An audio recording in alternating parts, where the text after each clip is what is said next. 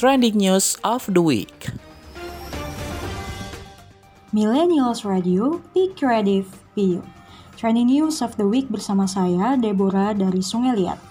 Berita pertama dari saya datang dari percikan darah ibu dan anak yang dibunuh di Subang, tercecer di dinding, sofa hingga kamar mandi.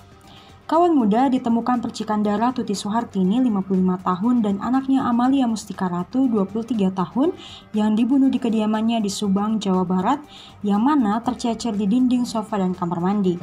Belum lama ini Polda Jabar telah melakukan penyelidikan dan olah tempat kejadian perkara atau TKP ulang untuk melengkapi rangkaian kejadian pembunuhan, terutama alat pembunuhan dan letak korban saat dibunuh.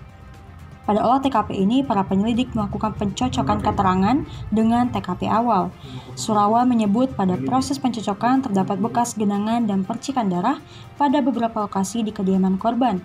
Menurut Surawan, dari pencocokan tersebut, baik dari bekas darah yang menggenang dan terpercik dari dinding di sofa, ruang tengah hingga kamar mandi, sampai depan gudang dapat terlihat jelas gambaran kejadian pembunuhan terjadi.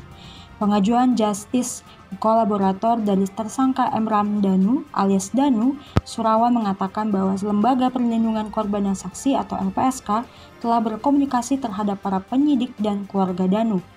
Hingga kini, polisi tetap memberikan pengamanan terhadap tersangka dan keluarga. Pihak penyelidik akan melakukan prarekonstruksi yang rencananya akan dilakukan pada pekan ini antara Rabu atau Kamis.